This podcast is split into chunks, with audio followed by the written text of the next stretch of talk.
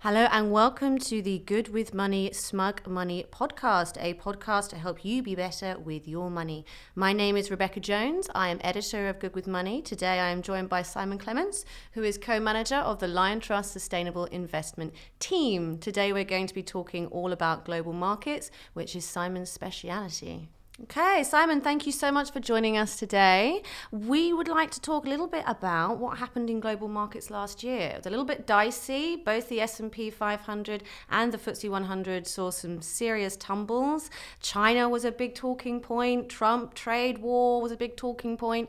It would be really good to see your view on what happened last year and, and what you think might happen next year. But for now, give us a, an overview of uh, of last year. Yeah, thanks, Rebecca. Um, yeah, 2018 was um, a year that investors are, you know, quite happy to turn their back on. It was um, an interesting fact. It was the only. There's only been two. It was only sorry the third year since 1900 that both bonds and equity markets have both fallen at the same time, i.e., underperformed cash. The first time was in 1931, which was the start of the Great Depression, and the second time was in 1969, which was at the start of the Vietnam War. So clearly a very difficult year.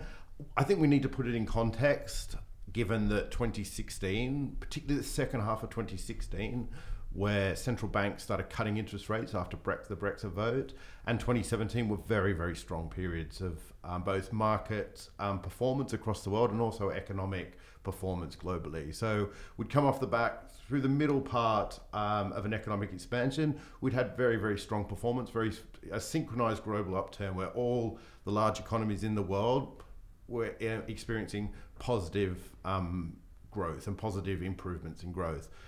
So we came into the year, and what, what we've got, if we've got two key headwinds which have been emerging. The first is that the US Federal Reserve is raising interest rates.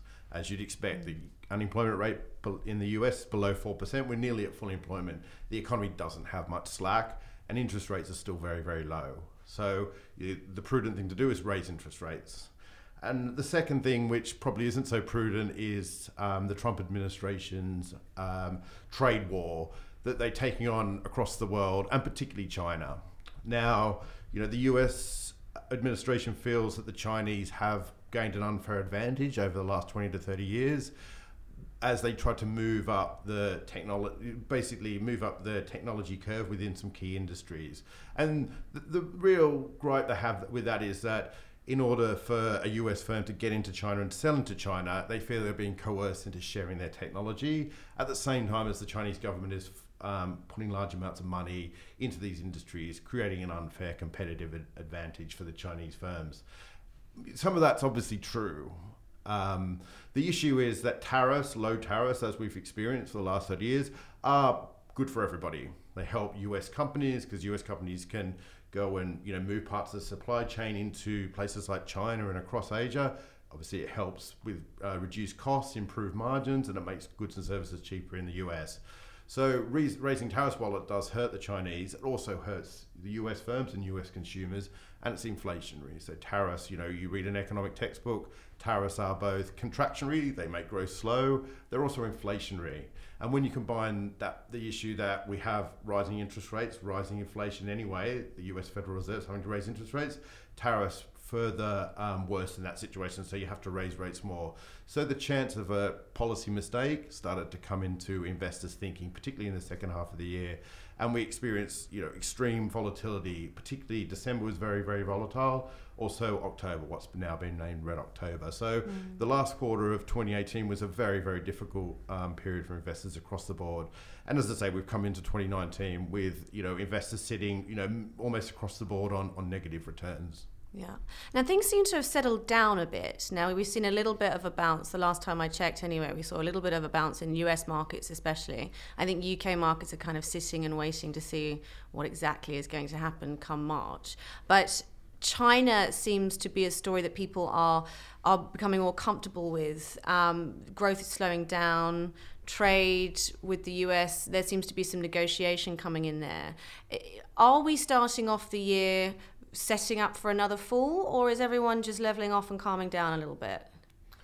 Yeah, I mean, uh, what, what, obviously equity markets because they fell so much towards the end of the last year. You know, bad news gets starts to get priced in, and then we move forward and we actually work out what the news actually is. So. Mm.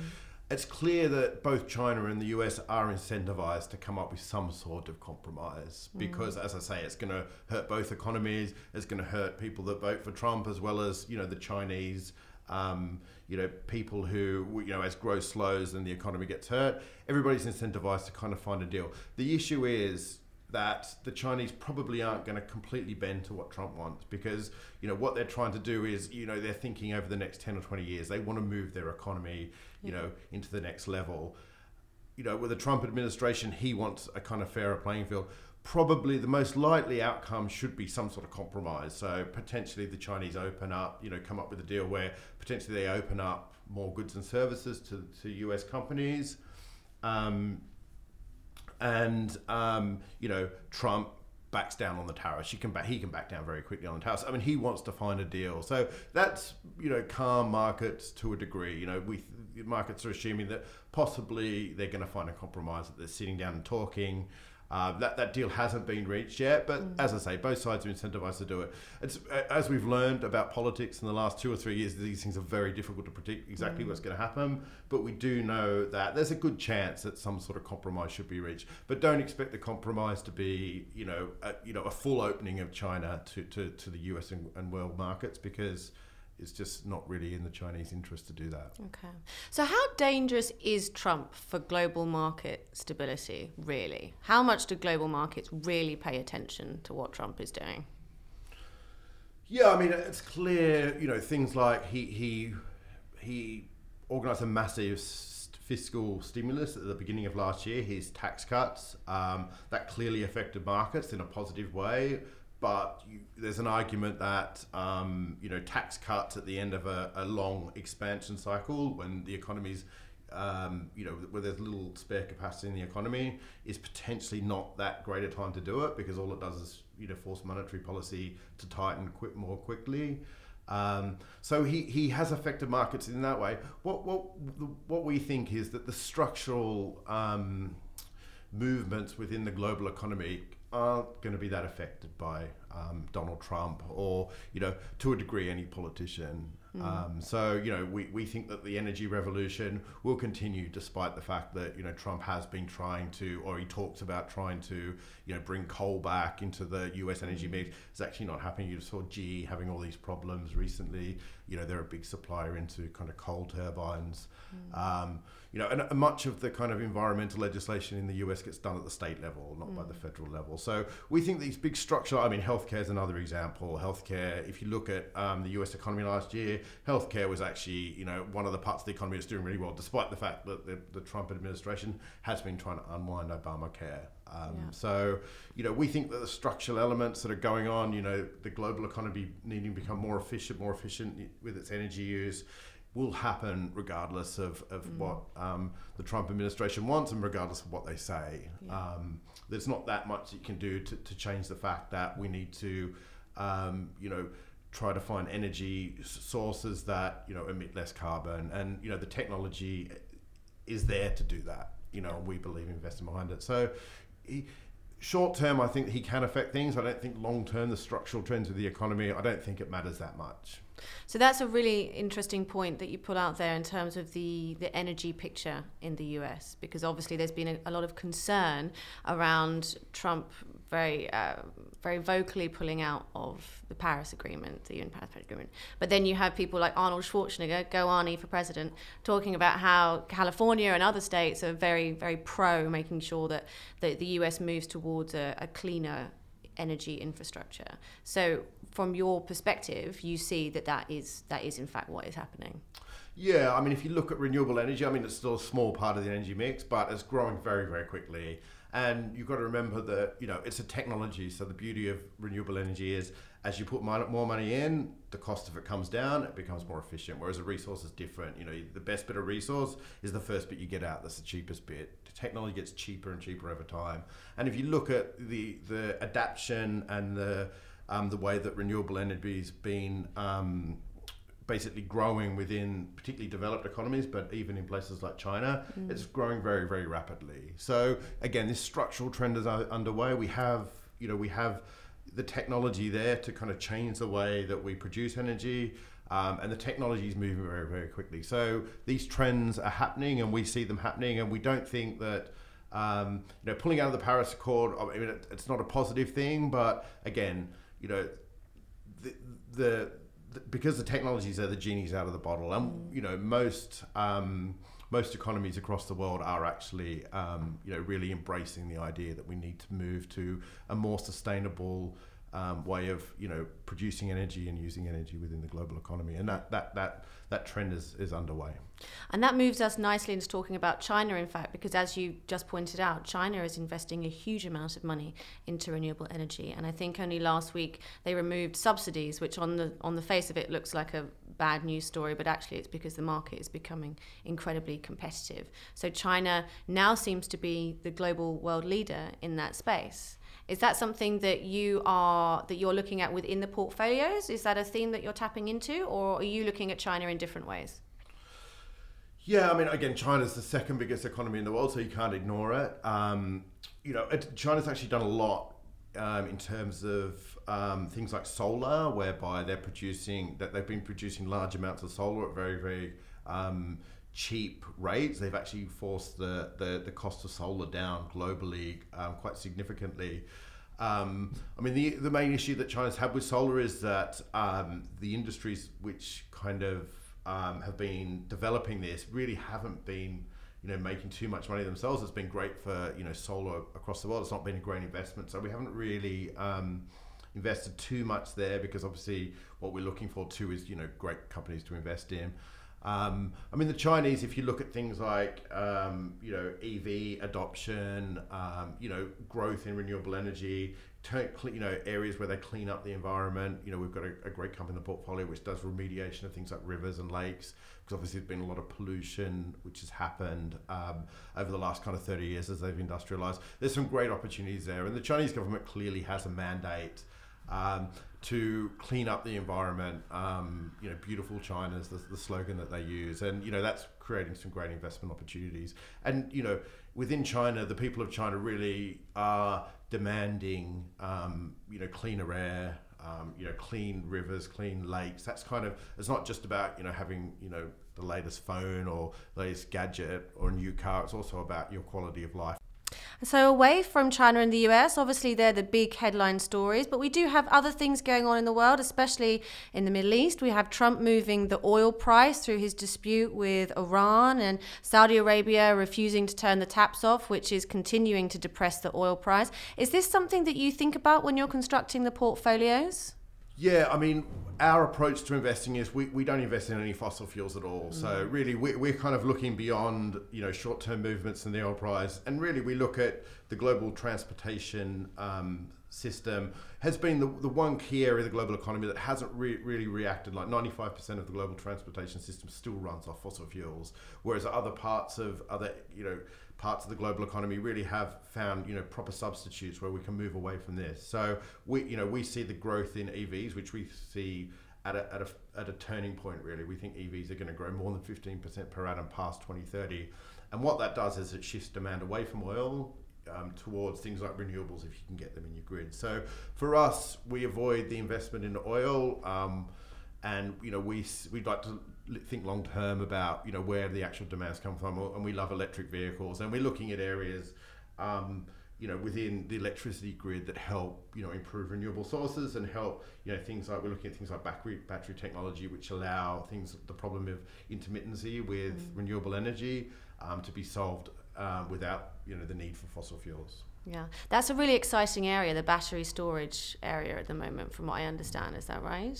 Yeah, I mean, the, the I mean, battery storage is is is it's going to be part of the long term solution. The cost is still not there, a bit like solar and wind was, you know, 15 years ago. The cost is really, really high, yeah. but you, it's starting to starting to, you know, as I say, technologies. As you invest in technologies, you know, as they get scale, as you become more efficient in the way you produce it, the costs come down and they become competitive. And we're at the early part of that for kind of large scale battery. Um, adoption within the kind of elect- the, the, the global energy um, network.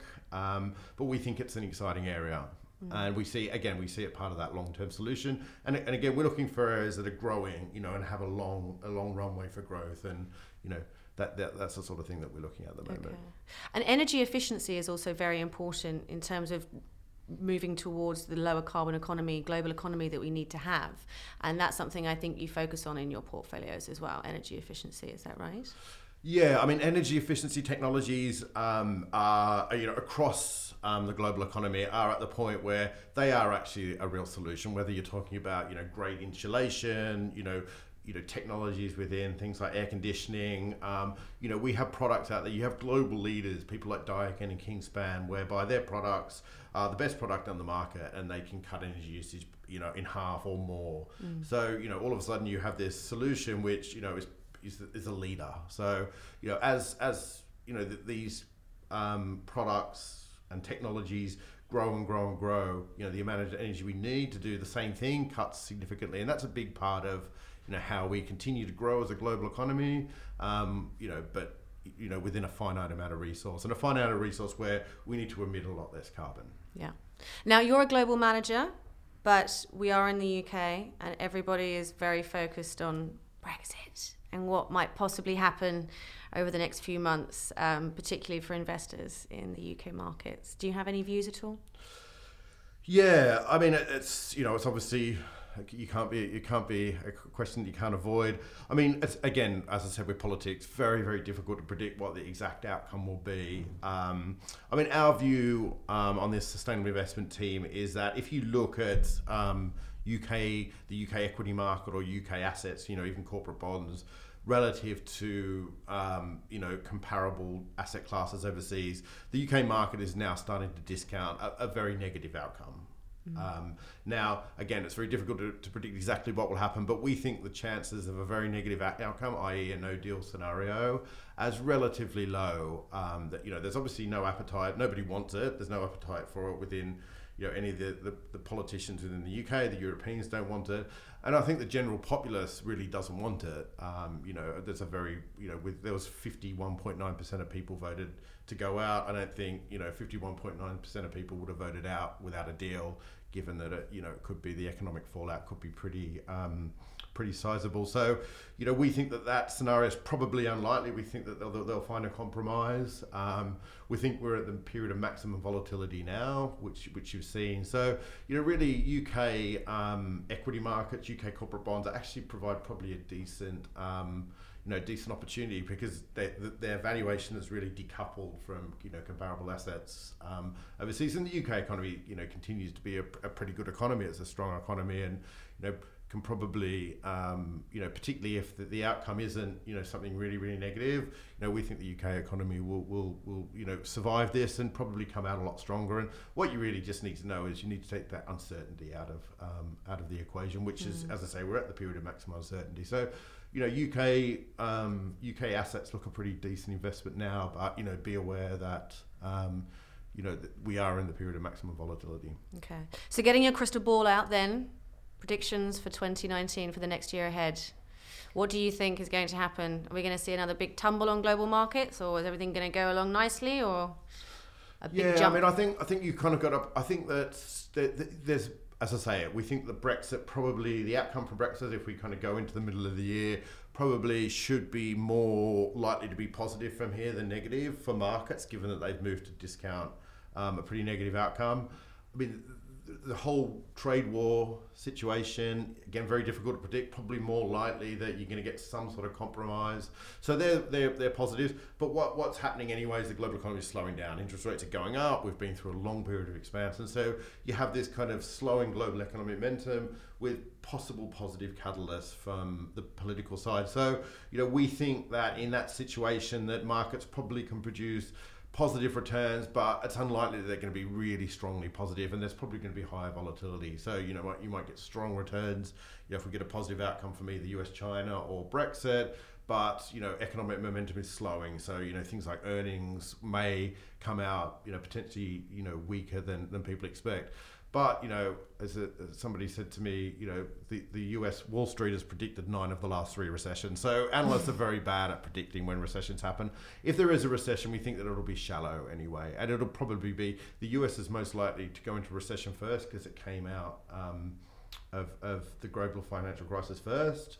Um, so it's possible, but just the economy isn't overstretched enough to force into a deep, um, a deep recession or a deep down, to, a deep, deep turn down. So we shouldn't be taking all of our cash out of our investment accounts and stuffing it under the mattress just yet.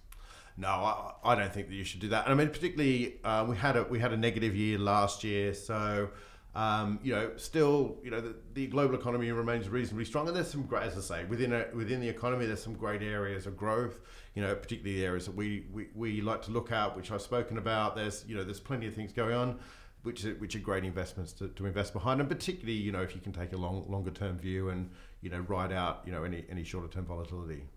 Okay.